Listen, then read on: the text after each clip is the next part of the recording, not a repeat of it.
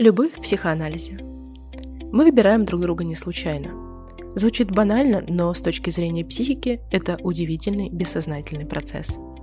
Почему мы выбираем однотипные отношения, пускай с разными людьми? В психоанализе существует понятие «внутренний объект». В нашем раннем опыте, когда мы с вами совсем еще малыши, мы зависим от тех, кто рядом с нами. Именно это взаимодействие с первыми людьми формирует образ отношений и мира в целом – Образ реального человека и отношений с ним запечатлевается внутри нас как образ того, кто и как осуществляет заботу. Этот отпечаток и есть внутренний объект. А какой он? Достаточно ли хороший? Когда в целом он слышит, откликается на потребности, умеет быть рядом и дает достаточно пространства. Или же вечно недовольный, жестокий, холодный, недоступный. Вот пример. Если мама была холодна по каким-то причинам, Нежеланный ребенок, тяжелые отношения с отцом ребенка, депрессии.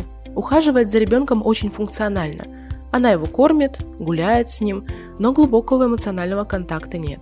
То ребенок будет склонен думать, что именно так выглядит любовь. Любовь – это делать все, чтобы не к чему было привязаться. Все же хорошо, сыт, обут, одет. Будучи взрослым, этот ребенок будет попадать в похожие сценарии.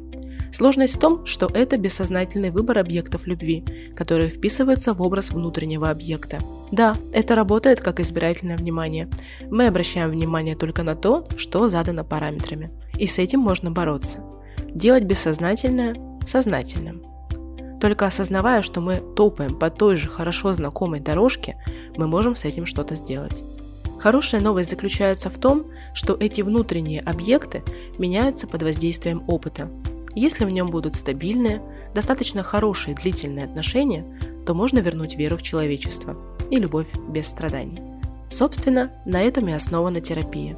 Это опыт альтернативного взаимодействия, когда тебя слушают, принимают таким, какой ты есть, не осуждают, не указывают, как тебе нужно жить, не обсуждают с подружками за спиной. Что такое любовь? Мы уже определили, что мы встречаем друг друга не случайно – Наши чувства зависят от того, что происходит в нашей психике. Поэтому так много статей написано о зрелой и незрелой любви.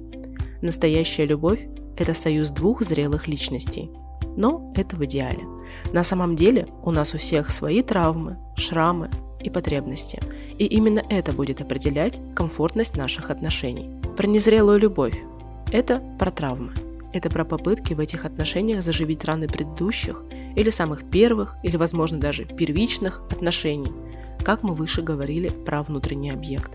Если вы, прослушав это, подумали, что вот, все, у меня незрелые отношения, то спешу вам сообщить, что это неплохо и нехорошо. Это то, что необходимо вашей психике. Надеяться, что в каких-то отношениях все исправится и наступит непременное счастье. Дети родителей, которые имеют проблемы с различными зависимостями, алкоголь, наркотики, азартные игры, склонны вступать в созависимые отношения. Или, например, дети, в чьих семьях эмоционально незрелые родители, а поэтому здесь следует и смешение ролей, не разобрать, кто кому является родителем или партнером, склонны вступать в схожие отношения. Зрелые отношения и любовь – это про то, что нам и по отдельности прекрасно, ну а вместе еще лучше. У такой любви обычно есть следующие характеристики. Прежде всего, это уважение – не номинальное уважение, а действительно глубокое признание достоинства другого человека, несмотря на то, что он другой, то есть он вообще не похож на вас. Тарелку с борщом в другую сторону наклоняет, отдыхать ему нужно иначе. Тюбик от зубной пасты он сжимает, а не скручивает. И из этого пункта логично вырастает следующий. Интерес к его жизни. Искренний интерес. Это когда вы переживаете, что ему не удалось встретиться с друзьями, а он так хотел – или когда вы радуетесь за то, что ему важно, даже если вы в этом совершенно ничего не понимаете. Но со временем вы, конечно, начнете разбираться именно из-за его интереса к жизни. Это когда мужчины знают, сколько стоит маникюр в ее любимом салоне или какой бургер ей взять по пути домой. Возможно, эти примеры недостаточно передают именно интересы, но вы можете сами подумать об отношениях с любым близким человеком, например, с подругой или другом. В общем, это про интерес без нравоучений. А вот если бы ты так сделала, или иначе, или каких-то осуждений, лучше бы занялся чем-то полезным, а не вот этой вот ерундой. Следующий пункт – это открытость и доверие. Это умение открыто говорить о том, что вас не устраивает и в чем вы нуждаетесь, не переходя в формат «я Д'Артаньян».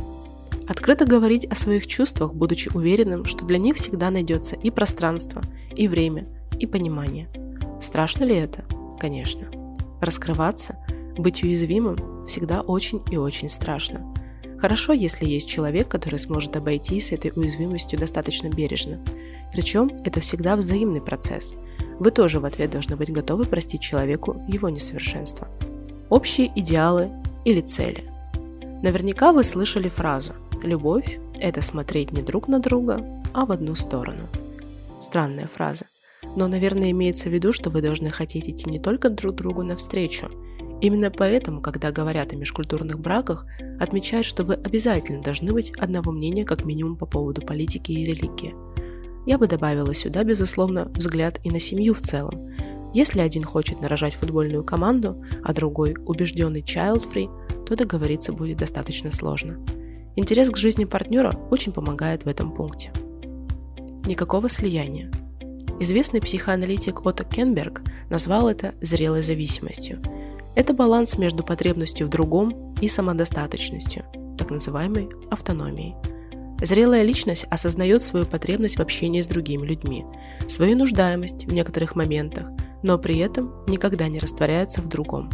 Это означает, что если партнер не хочет идти на выставку, на которую нам очень хочется попасть, то мы можем пойти и сами, или позовем кого-то другого разделить этот момент. Незрелая зависимость это если мы не идем на выставку, потому что он не пошел, злимся и расстраиваемся из-за этого.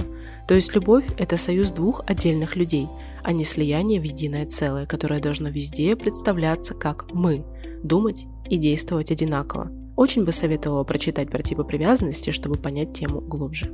Здравые ожидания.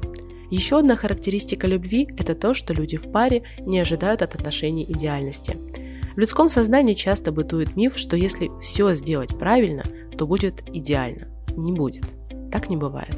Люди часто приходят на терапию с мыслью, что если сейчас они пройдут ее и вознесутся, будут в состоянии дзена, другие люди перестанут их раздражать, а ситуации расстраивать, и они будут на все спокойно и блаженно реагировать так и в отношениях. Люди, а особенно тревожные, постоянно работают над собой и отношениями, чтобы они зажили, как в сказке, без ссор и расстройств, просто долго и счастливо.